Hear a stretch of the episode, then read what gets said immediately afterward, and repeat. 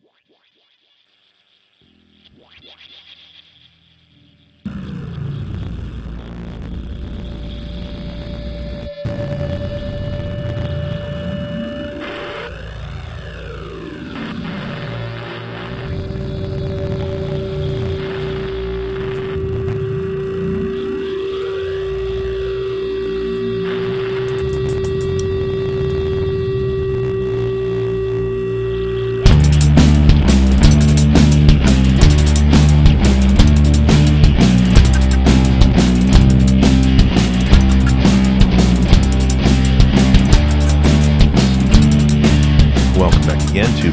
badquaker.com podcast. My name is Ben Stone. Today is Friday, November 2nd, 2012, and you're listening to podcast number 223. a lot of things are going on over at the uh, badquaker.com uh, website. If you haven't been over there, or if you haven't been over there in a while, uh, you really should do that. Go over to badquaker.com and look over uh, right across the header on the right hand side. You'll see a button for the uh, for the Bad Quaker forum, and um, hit that button. Get over and take a look at the forum. You might want to uh, you might want to look around through there. There's some really interesting stuff being posted. We've got uh, I think I think there's around 60 or 70 members right now, something like that. And we still have one T-shirt available for the next um, for the next. Uh, we well, I should explain. We have uh, three different ways you can look at the uh, at the forum. You can just go there and look at it, and you can see a good portion of it uh, just by you know looking around. Then, if you will create a um, you know a, a login, which is free you can do that and you can see a little bit more of the forum and you can see some of the postings that people have in there and you can also post in a good portion of the forum but if you choose to support the forum um, I think it's only four dollars a month or twenty five dollars a year, and that opens up uh, another section of the forum to you so that you can uh, interact with the people in there.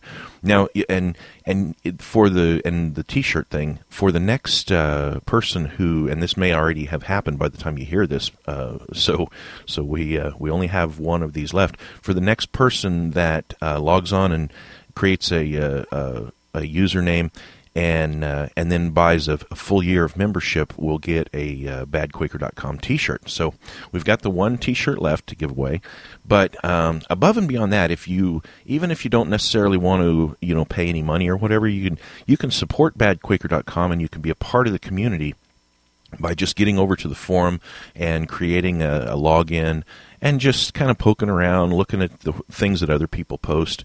And if you have a thought, go ahead and post it in there because uh, as as you interact with the community like that, we build a bigger community, and we and it actually supports BadQuaker.com in the sense that you know the more interesting stuff that's posted in that forum, the more people will be drawn towards it, and the more the forum itself will kind of take on its own uh, its own nature away from this podcast, and and it will become really not just based around me and the words that I say, but more around uh, all of you that are that are listeners and you know uh, people interacting, sharing things. Like there's uh, information in there on uh, you know guns and and. Um, uh, religion, but also things like you know we have a gardening section, we have uh, funny pictures, we have funny videos, we have all kinds of stuff like that. Get over to badquaker.com look across the uh, the header there, find the button for the forum, and hit that button and go over and just check it out and see for yourself. Now, I should also say that I have failed to do something that I keep promising that I'm that I'm going to do, and I haven't done it yet, and that is to uh, put together a reading list. I, I really need to do that. I need to put it on the forum and uh, and make it interactive so that people can have their own suggestions on it and we can talk about specific books and so forth. So that's one of my goals. I meant to do that last week and I just didn't get to it. So I, it's something I really uh, seriously need to put some effort into. Um, now, uh, getting away from, from the forum and my little sales pitch about the forum, uh, I want to just jump right into today's topic. Uh, you know, it's it's really frustrating when you see people that are still at this point still clinging, clinging, still clinging to their. You know, really, I mean, it's the faith in the state. It's their faith, and to see people, intelligent people, uh, honest, hardworking people that still just cling to this magical state like it's going to save them somehow. And, and, and no matter what we've seen for the last, well, you know, technically thousands of years, but specifically in this generation, um, how you can have your eyes open for the last 10 years and not understand that this is all a scam, that everything the state is doing uh, just makes the condition worse and makes things worse. It's not providing you security. It's not providing you with anything. The state simply is is the myth that allows government to live off of the rest of us. That's all it is. And it's so frustrating to see people still clinging to their chains, still still wrapped up in in um, in the desire to be owned. And that's really what the government is. It's just a slave master. Uh, and they blindly, you know, the elections are coming up and they blindly pray for a better master. That's really all the, the elections are. We, we realize, you know, the, the more pragmatic of them, they, they know that the left right thing is an illusion and it's fake and it's wrong. And, they, and they're not, the, the, the more pragmatic of them understand that. And they realize that, that the entire process is bad but yet they can't let go of the belief that somehow some magic man is going to come along and fix the state and put it back into that condition that they imagine it was once in. And that's part of the myth, you know, this myth that at one point in time things were good, the state used to be good, government used to work for the people. No, it never did. It never did.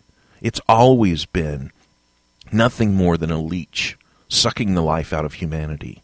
There's never been a time when the when the government actually did what it what it claims that it does, what it that all the myths and the lies and the illusion that surround government. There's never been a time when it did anything other than feed off of the people. That's all it's ever done.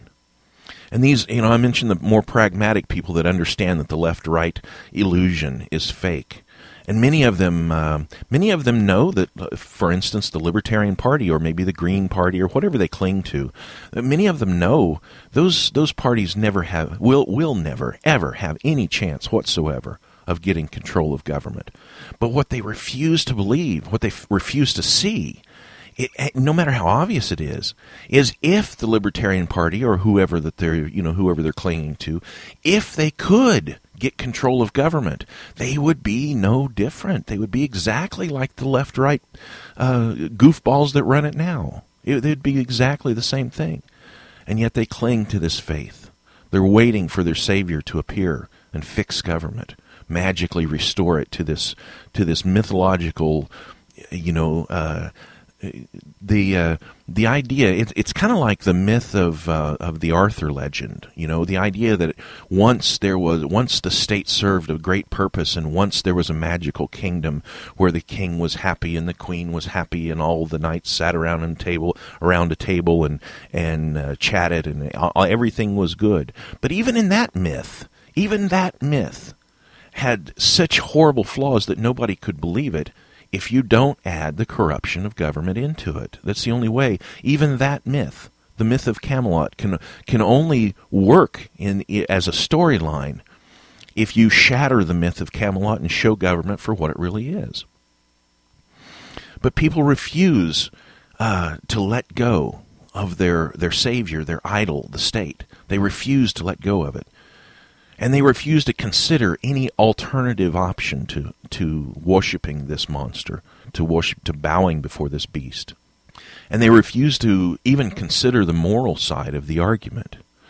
Uh, you know, I, I say this all the time. You can't do two wrongs and make a right. You can't do two bad things and come up with a good thing and and these people will acknowledge that government is bad and government does bad things and and you know government is based on theft and aggression. They understand these things and yet they still want to go vote because somehow they think yeah if we can just get in there and just do get this one thing passed then oh things will be better. If we can just get government to get off our backs on this one issue this one thing that is so important to me if i can just get government to get off my back on that one thing then then things will be better. But they never realize that more and more wrongs can't make a right. That doing the same thing over and over and over, and even if you can get the, the government to do that one magic thing that you want government to do, even if you can get it to do that, you're only focusing on that one thing and you're ignoring the repercussions of all the other actions of government that are caused when it tries to do that one thing. You know, this is what Bastiat uh, tried so hard to explain that yeah it, it, you know everyone everyone every single person who who embraces the state and votes and and supports the government in any way that they do they all think they all understand that there are aspects of government that are bad they all do but they think that if they can just get government to do the thing that they think is good, then it will be good. But none of them ever see, they refuse to see, that the government can't do a good without multiple harm taking place. And, and again, this is Bastiat uh, trying desperately to explain that the one thing that you see, the one thing you want government to do, and you see the result and you think this is going to be good, what you don't see is the layers and layers and layers of harm that your vote does, that your government does, that your wishes, that your attempt to control government. You don't see the layers and layers and layers of damage that are done because you're only focusing on your one issue, on just the one thing. You think, oh, well, if we can just get marijuana legalized for, for medical patients or whatever, or you think, if we could just get this gun law passed, or if we could just repeal this gun law, if we could just re- repeal this, this law about abortion, or this, uh, you know, whatever your pet thing is, and you focus on that one thing and you say, but life would be better if we could fix this part of government. And you refuse to look at the layers and layers and layers of despotism that you create when you interact with government and try to get it to do the thing that you think is good. You know, everybody from and, and we're excluding complete psychopaths here. We're we're talking about normal human beings. But everybody from the Nancy Pelosi's to the Ronald Reagans to the Richard Nixons to the you know Barack Obamas to the George W. Bushes they all had flaws, but they all believed in the state, and they all believed that they could do good by using the aggression of government. You can't convince me for a moment that somebody, even like Nancy Pelosi, who is a disgusting human being, you can't convince me for a moment that she is deeply evil and she wants to harm people. I don't think that. Uh, you could convince me she's an idiot, but but you're never going to convince me that she is deeply evil and wishes to harm people. And yet everything she does, every act of government, and everything she puts her hand to produces evil because that's all government can do. Government is based on aggression. It it steals everything the government has. It got it because it stole it from somebody. And so then how can the government give you something? Or how can the government do something for you? Or how can the government um, stop interfering in a particular thing, and then there not be any repercussions to that. You know, this is the this is the uh, you might call it the negative argument. The idea that well, if we can just get government to shrink back from this or shrink back from that, but all you're doing is denying the fact. It's like pushing on a balloon. You push on a balloon in one spot, and you think, "See, I'm making the balloon smaller." But you're not seeing, if you're just focusing on that one thing, you're not seeing the other side of the balloon because it has to, to bulge out someplace else to make, to make up for where you're pushing in and all your efforts. And even if you could do these things, even if you could make the government, oh, uh, just just the the mythical thing that you you have in your mind that you want government to look like. You, maybe you imagine sometime in the 1800s or the 1700s or the 1950s when government was good and it did all these wonderful things and it was not harmful and it didn't. Even if that myth were true, which it is not but even if it was, and even if you could shrink government back down to that to that magical size in your mind, if you could do that, it would still be a monster, and it would still be consuming and consuming, and consuming at the cost of the innocent, because that's the nature of this beast. That's what it does. That's what it is all. That's what it is, has always done. There's never been a time when government didn't feed on the weak. So, what can be done with these people that just continue to insist that somehow they can they can do good by continuation of their evil. Somehow they can do good by using the government, by by influencing the government, by stepping into the process, becoming part of the government, voting, getting involved, running for office, all these things. What can be done with these people? How how can they be shown that what they're doing is the problem? What can we say?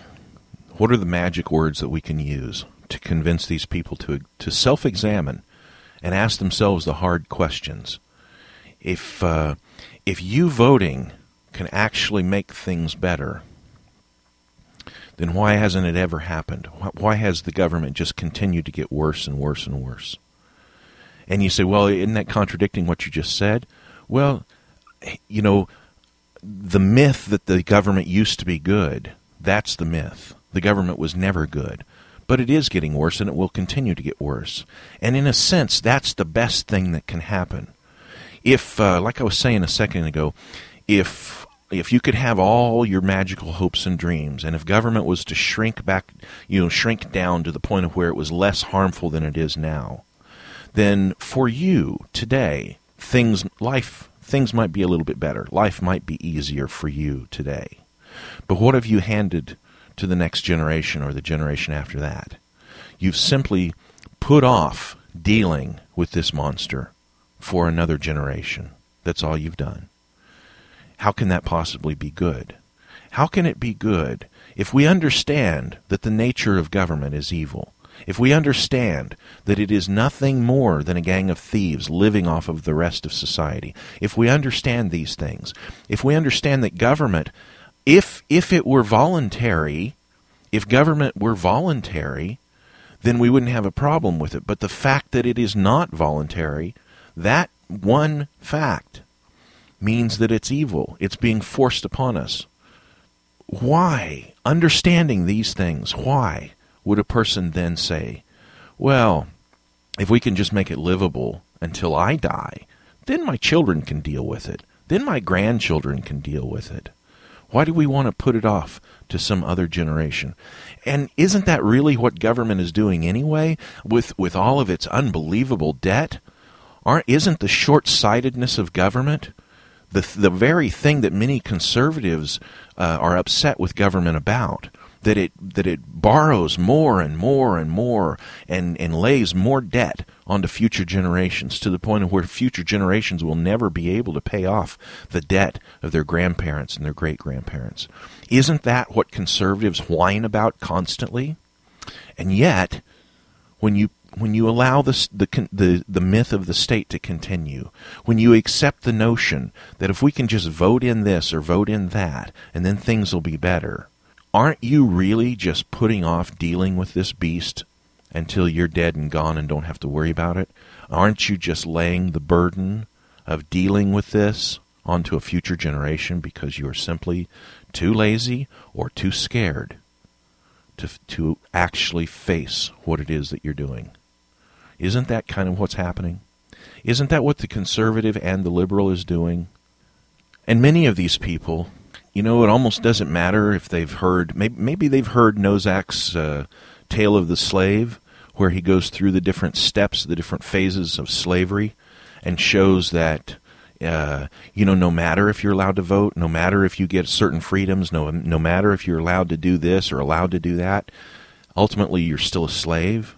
Maybe they've maybe they've heard that. Maybe they've read Nozick's Tale of the Slave, and maybe they just choose to look the other way. Maybe they've seen Larken Rose's Tiny Dot. Have you ever seen the Tiny Dot uh, YouTube video? Maybe they've seen Larken Rose's Tiny Dot, and they still look away. Or they've seen Larken Rose's The Jones Plantation video, and they've listened to the wise words in that in that video, and still they look the other way and they cling to the hope that if they just vote through this one thing and get the state to get off their back on this one thing, if they can just get government to do this one thing, then things will be better. But they never look at all the repercussions of their actions. They just continue to cling to that to the blind faith that somehow doing evil over and over and over will someday produce good. That somehow a majority of humans dominating the minority over and over and over will somehow set people free. That somehow freedom can come from that. Or they lie to themselves and they say, well, we're more free if we do this, or we're more free than those people over there, or we're more free than, you know, uh, we, we would be more free if we could just get this law repealed or this law passed. We have to. We have to go and vote on this particular issue because if we don't, the government's going to oppress this group of people. And all the time you're ignoring all the repercussions. All of those things that Bastiat said are unseen. You're choosing not to look for them. Not only are you not seeing them, you're choosing not to look for them. Folks, stick with me. I'll be right back. Did your world collapse when Ron Paul didn't win? Don't keep hoping for some great man to fix government through government. Complete your evolution today to full on anarcho capitalist. Reward your brain with the Freedom Feens and quit breaking your heart with some politician. While the libertarians argue, But who would build the roads? the Freedom Feens have already built the roads and moved on to making the great media content of the libertarian paradise. Freedomfeens.com. That's freedomfeens.com. Did you know author Tarrin P. Lupo has a new novel out called One Nation Under Blood? When a rejuvenative blood technology is developed that pits the young against the old, the government must take firm steps to address the war of supply and demand brewing across generational lines. Blood is not the only thing bought and sold in this dystopian tale of technology, economics, and independence. Vampires are now very real, but we never expected them to wear our grandmother's best Sunday dress. Thanks for sticking with me through the commercial.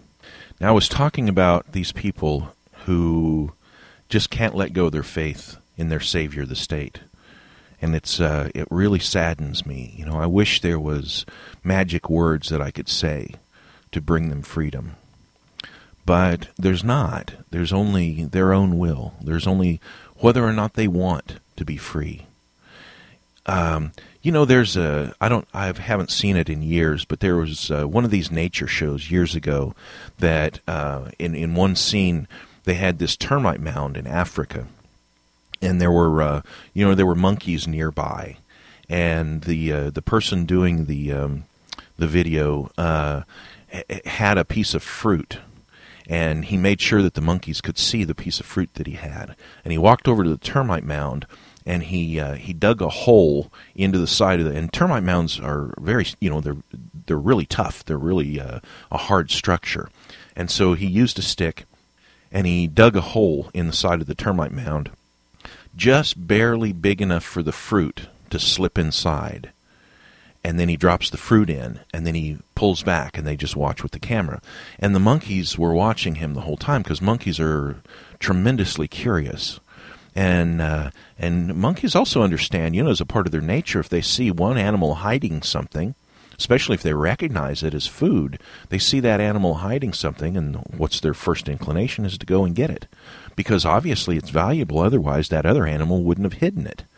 So so pretty soon a monkey gets you know a little bit of bravery and comes slipping over there to the uh, to the termite mound and he checks it all out. He reaches in and he grabs hold of the fruit, and he starts to pull his hand out, but the hole in the termite mound is not big enough to accommodate his hand and the fruit, and he's caught. And he and he can't let go of the fruit because you know he's he's got it. It's his fruit, and the man comes walking up with a with a uh, a bag and just tosses the bag over the monkey, picks him up, and he's captured the monkey. And there's nothing the monkey can do. Well, the monkey could let go of the fruit and run away. But he can't even fight very well with his arm stuck in the in the uh, termite mound. Because the monkey has something. He doesn't even know really what he's got, but he's got it and he's clinging to it. And he doesn't he, he, between his own greed and his own fear, he will not let go of, of what it is that he's got a hold of. And the statist is very much like that. And the funny thing is, a statist uh, is often offended when you point out that they're a statist because they have in their mind these other people that they call statists who are, you know, far more um, uh, maybe maybe one one statist doesn't believe he's a statist because maybe he's a libertarian or maybe he's whatever, and he only wants to use the state a little bit, or he wants to shrink the state back to its to to where it's very very small, but yet he still clings to to the state. He still clings to his faith. He won't let go of it. No no matter what happens to him, he still clings to it. Doesn't matter how often he gets robbed. Doesn't matter how often, uh, you know, that he has to face oppression from one level or another. And a lot of times, you know, people, uh, we, we, over the process of time, we have a tendency to ignore the chains of the state. And, and at times, even, you know, um, at times, even complimenting each other on the fashionableness of, of each other's chains. We're like we're like uh, like supermodels, all chained and admiring each other's beauty, and and actually uh, praising each other's chains. And yet, the whole time, that's not really what they are. That's not really what these people chained are. They they imagine themselves to be beautiful, and they imagine these chains to be fashionable. But all the time, you're just galley slaves you're just dirty and sweaty and you can't move around, you can't do the things you want to do, and you don't believe me? Just uh, just try to go someplace without permission. Any anywhere. Just go and see how long you can go before some aspect of government stops you and demands money from you or demands your identification or demand something else from you. And what right do they have to do that? The only right they have to do that is the fact that you believe that they can do that, and the fact that they'll kill you if you resist. That's the government. You know, I've talked before about um, about a bird. Uh, I, I, saw just yesterday on uh, on Facebook someone talking about how you can vote yourself freedom. You can vote yourself. You can become more free by voting, and uh, you know it's just laughable. I mean, really, it's pathetic and it's sickening and it's also laughable that someone would believe that, that you can either be more free or less free. You're either free or you're not free. And if you're voting, you're engaging in the very act of keeping those chains on yourself. You're believing that rattling your chains and and and uh, you know admiring each other's chains or swapping each other's chains that somehow that's going to bring you more freedom. If you have a bird, and I say this all the time, so the regular listeners have heard this. But if you have a bird, you have a little uh, a little finch, and he's in a cage, and maybe he's spent his whole life in that cage. He's not free.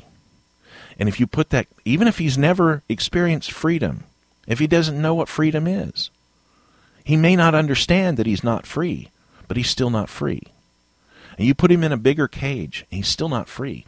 You put him in a cage that's so big that he can't find the edge of it, and he's still not free. He's only perceiving himself to be free, but he is in fact caged. Now you take another bird, let's say a chicken.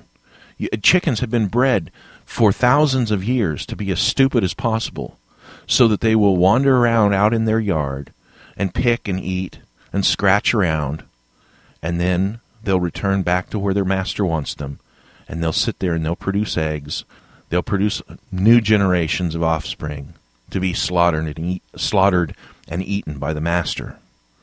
And they're completely content. And they are owned. Even if there's no even if there's no cage even if the cage is there to protect them from the predators, they are still owned. They are still not free. But what's really the most sad of all the examples of the bird uh, and freedom is is the falcon the falcon has lived his whole life. He, from from from his tiniest, just almost straight out of the egg, he's been hand cared for by his master. The master has never been mean to him. The master has always treated him well. The master has always fed him. The master has always been the source of food for him. And he's grown and he's grown. And he's attached to his master, deeply attached to his master. And he becomes a beautiful, mature bird, powerful, majestic, noble, a slave. He, he perceives himself to be free. He can, he can leap off the master's arm and he can fly around in circles and, and, he, and he hunts and he brings down the the the, the pigeon or whatever, and then he uh, and then he returns back to his master's sleeve. Why does he do that? Because this beautiful noble bird is as much enslaved, maybe even more, than the finch in the cage. His freedom is only an illusion in his mind. As long as in his mind, as long as his master is the source of his existence, he's enslaved. And we have those in society. We have people, noble people, honest people, beautiful people, totally enslaved, totally dependent upon the government. And yet, that only exists in their own mind if they just take to wing and realize that their freedom is at hand. Then, then they wouldn't need to return back to their master's sleeve. There was uh, recently, and I, and I, you know, a couple weeks ago, I think it was that this uh, began, that this story began. Um, there was uh, at the at one of the presidential debates, uh, a reporter for We Are Change asked Debbie Wasserman Schultz about Obama's kill list. And a lot of people have talked about this. It's kind of old news, and I'm bringing up bringing it up now because you know I had notes on it back when it happened, and um, uh, one thing led to the other, and I never really got to cover it. So I'm not going to go into it in great detail today, but I do want to reference it. Glenn Greenwald, which is uh, you know Glenn Greenwald is probably um, probably one of the very few truly honest liberals that are out there, but you know, Glenn's flaw is that he still believes the myth that government serves a purpose other than to feed off of off of people. But but you know, I think Glenn is an honest liberal. He's he's one of those rare ones. And, uh, and, and there's something. Who knows if you if if a person could get close to him and maybe talk to him, then you might find what that security blanket that that Glenn Greenwald still clings to, and you might be able to uh, you know, to point out that it's an illusion. But but at this point, he hasn't discovered that yet. And he did a really good article. The the headline was "The Remarkable, Unfathomable Ignorance of Debbie of Debbie Wasserman Schultz." And the problem with Glenn is, you know, his naiveness. Uh, he's he's a good reporter, and he's like I said, he's honest, and he writes really good stories. But he's naive. The remarkable, unfathom, unfathom, unfathomable ignorance of Debbie Wasserman Schultz. It's not remarkable. It's not unfathomable. It's just business as usual in Washington. This is how these people are. It's self selection bias takes place. I've talked about that plenty. And, um, and the people in Congress, because of self selection bias, these people in Congress are some of the lowest, stupidest individuals in public if you just think about some of these things. Okay, so with Debbie Wasserman Schultz, here's what happened basically. The the reporter from We Are Change comes up and asks her about uh, Obama's kill list. And she was either completely ignorant of it or she's potentially the greatest actress of the 21st century. One or the other. Because you watch her in that video and it appears in every way that she is absolutely clueless that the president has the capability to indefinitely detain anyone he wants and kill them at his will without a trial, without a jury, without anything other than the fact that they're on a list that somebody handed him and he points to it and he says, do it. That's all it takes from the president.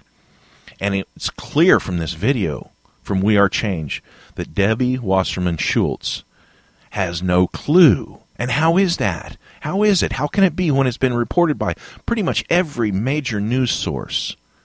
And and the White House has openly um, supported these policies and openly given uh, uh, arguments for the need for these policies. And yet she doesn't know about it. She's the head of the Democratic National Convention. Uh, I'm sorry, Democratic National Committee, and she doesn't know this. Go over to Wikipedia and read the page on Debbie Wasserman Schultz, and you'll see uh, the great accomplishments that she's made in Congress. How she's been praised as being, you know, one of the young go-getters. She's a, uh, you know, among well, but you think about this. I use this phrase quite often. There's a there's an old phrase that goes, uh, "In the land of the blind, a one-eyed man can be king." So if you consider Congress as the land of the blind, then even a one-eyed person uh, can rise to the top there, because eh, eh, because the thing of it is the pool uh, of of of mm, people in Congress has such a low level of um, expectation that anybody who shows any real abilities whatsoever, um, they move right to the top of it, as she has done. And yet, she is entirely clueless. She's on the uh, Judicial Committee, on the House Judicial Committee. She's on the House Judicial Committee, and she doesn't know that the president has a uh, a kill list and can arrest and detain anyone he wants for any time frame that he wants. She's on the Judiciary Committee and doesn't know that. How can that be? How can she be the head of the Democratic National Committee and not know this critical piece of information? Well, the reason why. Um, let, let me get to that in a second. Dave Ridley, uh, up there in New Hampshire, Dave Ridley has a thing called the Ridley Report, and I really enjoy Dave's uh, Dave's work. I have for years. He's a really uh, really fun person to watch. He's got an amazing sense of humor he was uh, he was in line at an Obama rally in New Hampshire, and he was had his camera there. He does uh, uh, YouTube um, videos, and he had his camera there as the people were in line for the Obama rally, and um, he was asking people in line why they support a president that allowed the torture of Bradley Manning, the Army whistleblower, and the people in line looked dumbstruck. They, they had no idea what he was talking about. Dave quoted Amnesty International and talked about how Amnesty International, which is, you know, big to these leftists, Amnesty International has said that Obama knowingly allowed the torture of not only Bradley Manning, but of other people as well. And this one lady in line just looks at Dave, uh, you know, like a like a four year old that you just told Santa is fake. That's the that's the look in her eyes. She's out there supporting Obama. She's going to vote for Obama. She's waiting in line to see the majesty of his greatness. And she doesn't know this simple fact that even one of the world's most liberal organizations says that Obama has supported the, the torture of not only Bradley Manning, but of others. She has no clue.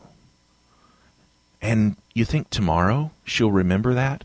You think tomorrow or the next day, or when it's time to vote, you think she'll walk up to the voting booth and go, I can't do this. This man supports the torture of people. No. She can't let go of that fruit that's stuck inside there. To her own death, she will cling to that which she believes, to her faith. She can't let go of it. Her whole world is dependent on, on, this, uh, on this mythology, on this religion of the government. And it's not, I'm not picking on one side here. Republican Peter King was asked almost the exact same question by the same reporter. Now, uh, Peter T. King is the Republican, he's the chairman of the House Committee on Homeland Security. This is something he should know. He, when he was asked about um, uh, about the the 16 year old boy that Obama had murdered, the 16 year old boy from uh, Colorado that Obama had murdered simply because his dad uh, was a criminal. It, eh, well, his dad was never actually convicted of any crime, but that's okay. Obama murdered his dad too. And the justification that the government had in murdering the son was just the fact that he was the son of the bad man, and someday he might grow up to be a bad man. And that that literally is the argument that the White House gave. And this is two separate killings. It didn't happen, it wasn't collateral damage from the first killing. The father was targeted and murdered, and then sometime later, the son was targeted and murdered. Not because he had ever even been accused of a crime, simply because his father was murdered, and the White House claimed that at some point in time he might get dangerous too. And so that was justification to murder him. And when this same reporter from We Are Change comes up to Peter King and asks him about it, he's clueless, doesn't know. He he uh, he makes the he he makes the statement that indicates that he thought maybe the kid was killed at the same time as the father was killed. In other words, not only does he not know what's going on, he doesn't bother to try to find out. He doesn't want to know. If he if he actually knew, maybe he'd have to do something about it. But then again, maybe he's not completely uninformed. Maybe he's a brilliant actor and it's all a con. I don't know.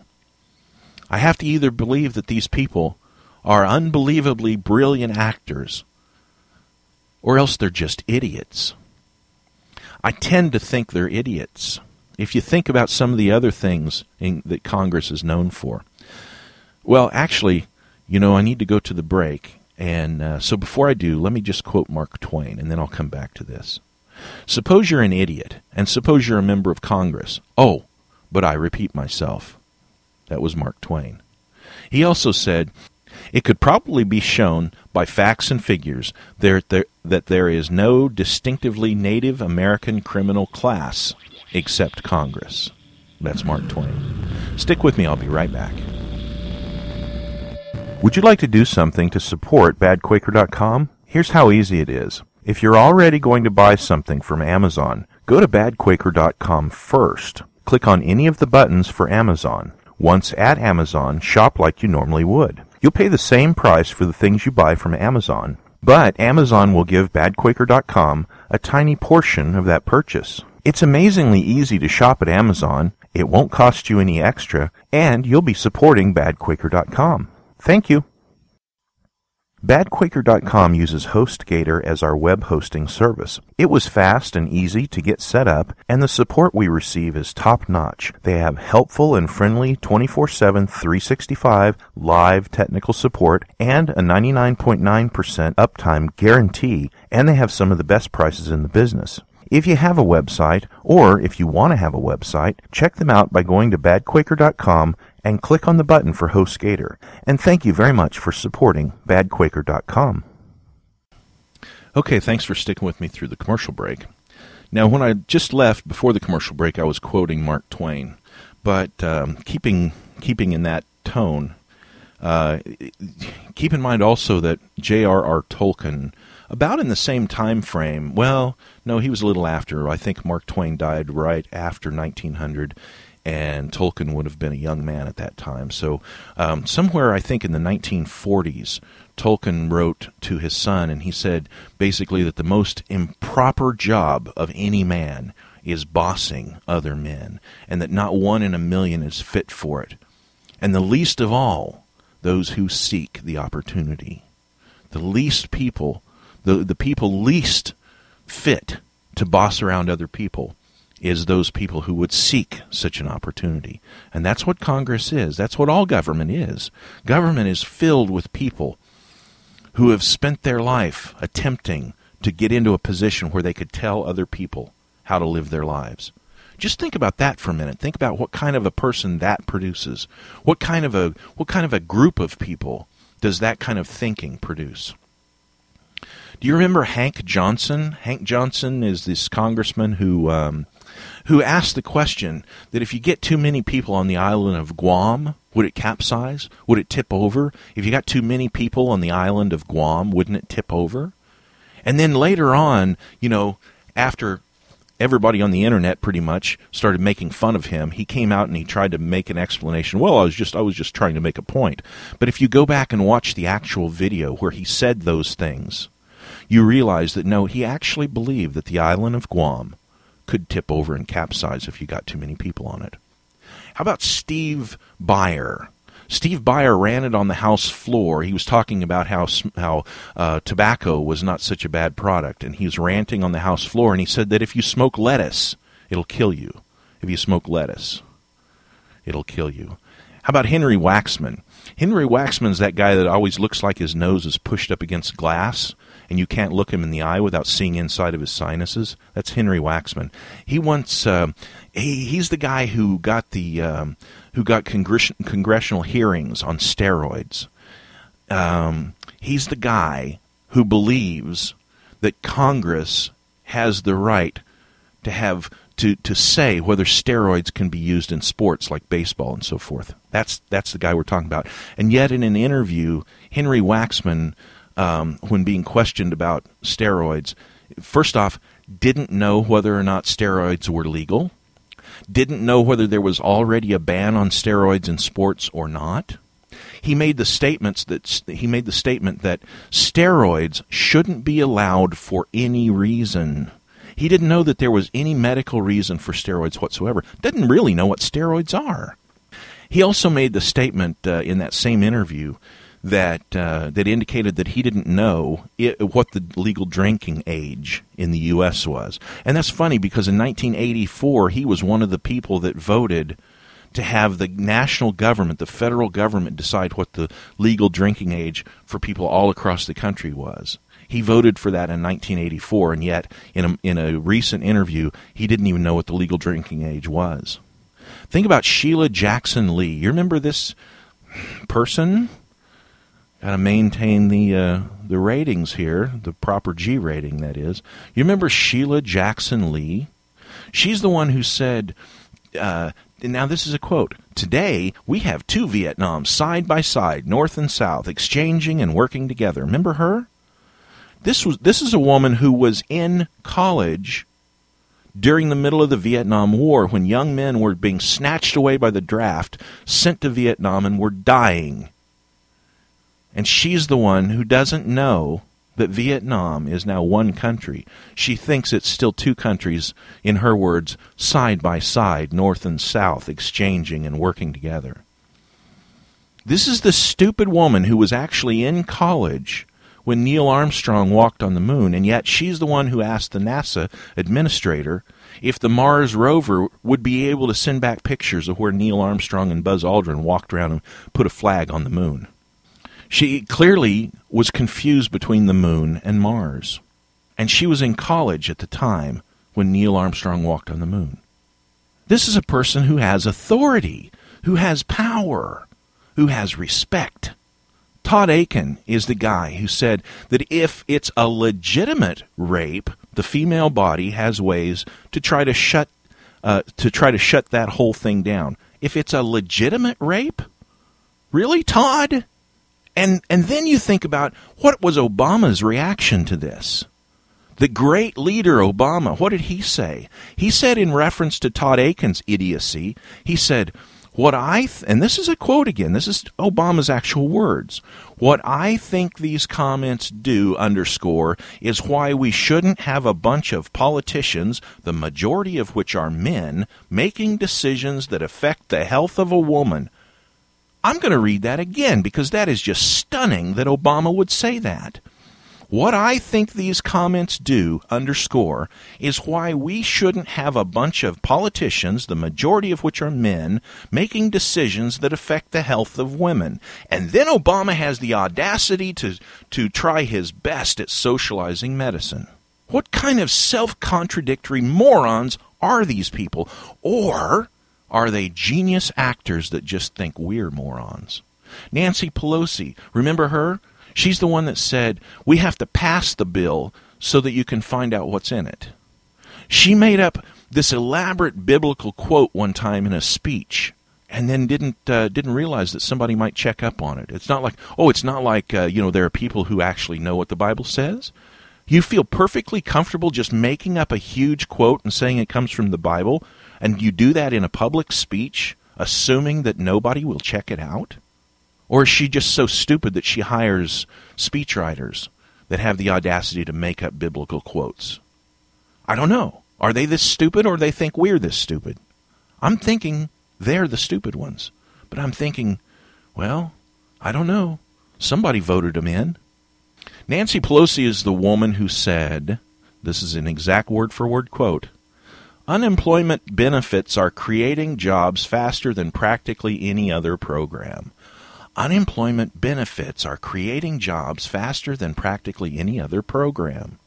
I suppose that could be true if the government hires everybody who's unemployed to be a part of the unemployment uh, uh, benefits programs. I suppose that's probably what Nancy Pelosi would love to happen. Everybody who's unemployed gets hired by the government to shuffle papers. In what kind of a twisted mind does that make sense? What kind of a person thinks that if the government just hires enough people, the problem will be solved? And yet, they think it. Many of them think it in one form or another, or they just don't think. And, and again, this is not just the weird, uh, odd one off or two off out of Congress. Think about Chris Lee. Remember Chris Lee? He's the uh, Craigslist congressman. Remember him? Think about Mark Foley. Remember Mark Foley and the and his uh, fascination for young pages? Remember him? What about that idiot that was caught in the bathroom at that one airport, uh, and then uh, then tried to explain that he really wasn't gay? This is what those people are, all of them. And what did Tolkien say again? Who would even want to be that kind of a uh, who would even want that kind of authority? But anybody who would want it is not fit for it. The fact that they would want to go up there and be a part of that is evidence alone that they're not fit for it and they should be rejected. Here in Ohio, we have, you know, it's a swing state, so we just have constant barrage of commercials on TV, on the radio. Every day, every day, mail comes, just stacks of it with pictures of all these slime, telling me how important it is that I get down there and vote for them. This one moron named Josh Mandel is running here in Ohio. And in his commercials, he says, if you want to change Washington, you have to change the people you send to Washington. Really? Really, Josh, you idiot? Really?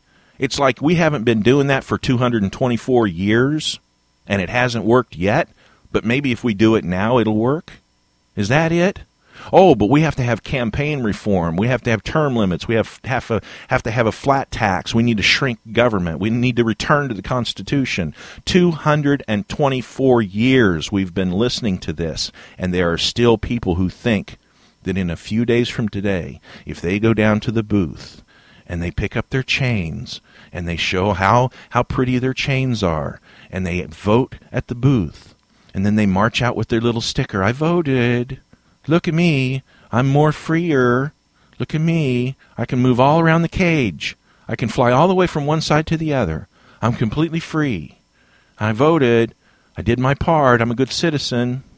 Part of the problem we have is that every political sub subgroup sits and stews in their own juices. They hear the news that they want to hear. They they tune in to the news channel that feeds them exactly what they want to hear. They read websites that only support what they already believe. They go into social media of one kind or another and they sit and they chat with each other and they repeat exactly what it is that they already believe. They surround themselves with people exactly like themselves and reinforce.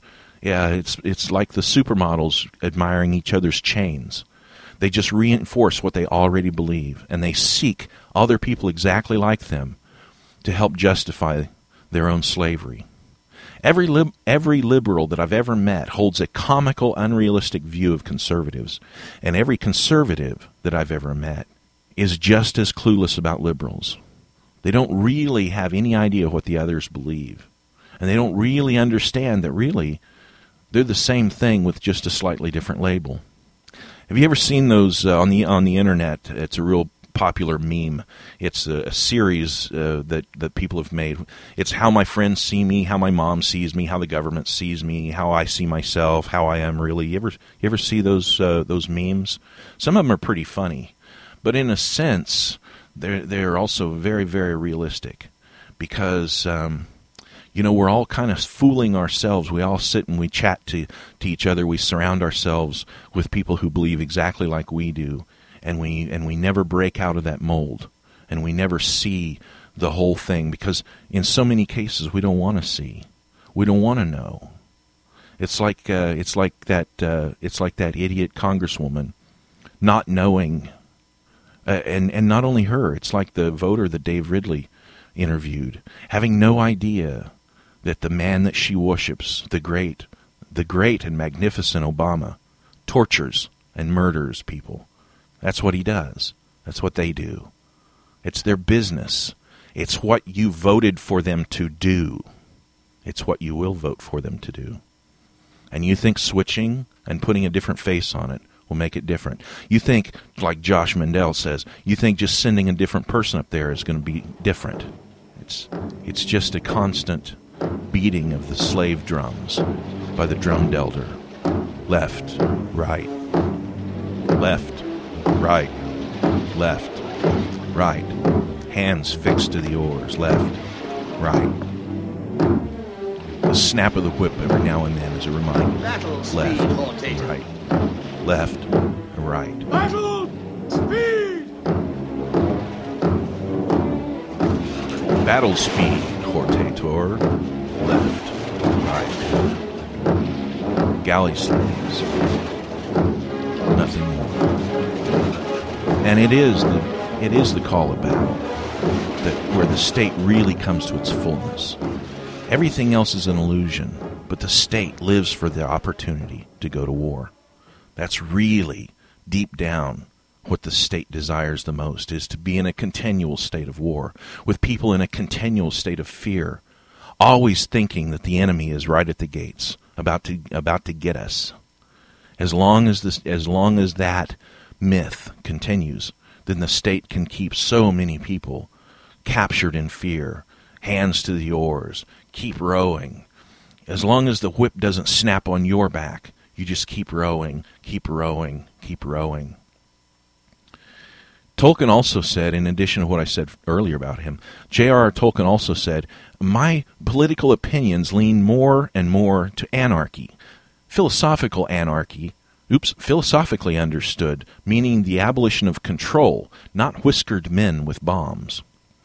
He also, uh, Tolkien also talked about unconstitutional monarchy as being superior to what we have now. And some, some people were kind of confused about that with Tolkien. But really, um, what Tolkien was talking about is much similar to what Hans Hermann Hoppe has talked about extensively. That the condition we're in now with democratic governments and the illusion that, that the electorate has some kind of say over government, that condition is far worse than a single monarchy with no with no written papers to control him because a monarchy the monarch in, in a monarchy the monarch um, the the king has a motive to protect his property and he he perceives all the people and all the kingdom and all the land and all the goods he perceives that as, a, as his own property and he has a motive to take care of it and pass it on to his son or whatever he has a motive to do this. We're assuming he's a good king and, and you know not a, a psychopath of some kind. But modern government is not has no no sense of property in in the possessions of uh, of what they perceive as their possession possessions. Meaning, um, modern government is simply a, a bunch of caretakers who have limited control for a small amount of time and have to loot as much as they can loot during that time. And so this is what Hans Hermann Hoppe has uh, taken great pains to explain that that's why a monarchy is superior to a democracy. That's not to mean that the monarchy is not, uh, you know, oppressive and is not evil. Of course it is. Of course, of course, it's wrong to have a monarch. Of course it is. But even that is better, better than what we have now. This illusion that your vote is good and that you can make government better by simply going down there and voting, that illusion is the very chains that keep you tied to the galley. Think, thinking of uh, Tolkien, you know, his explanation. That, by the way, that came from a 1943 letter that he wrote to his son. Those quotes of J.R.R. Tolkien that I was given a minute ago. But thinking of Tolkien's position in the early 1900s, you know, he never had the opportunity to read uh, Hoppe because, you know, Hoppe's not that old. But um, but consider that, you know, in in Tolkien's day, who he had to under, who he had to read and, and the people that he could uh, uh, study and so forth. Um, it was very limited. Their their view of anarchy was very limited, and so Tolkien was able to see through all the negative propaganda about anarchists, and he was able to see past the flaw, the obvious flaws that were in anarchist thought of the day, and he was able to see that there was a moral position in this that was superior even if it hadn't all been fleshed out and all been worked out.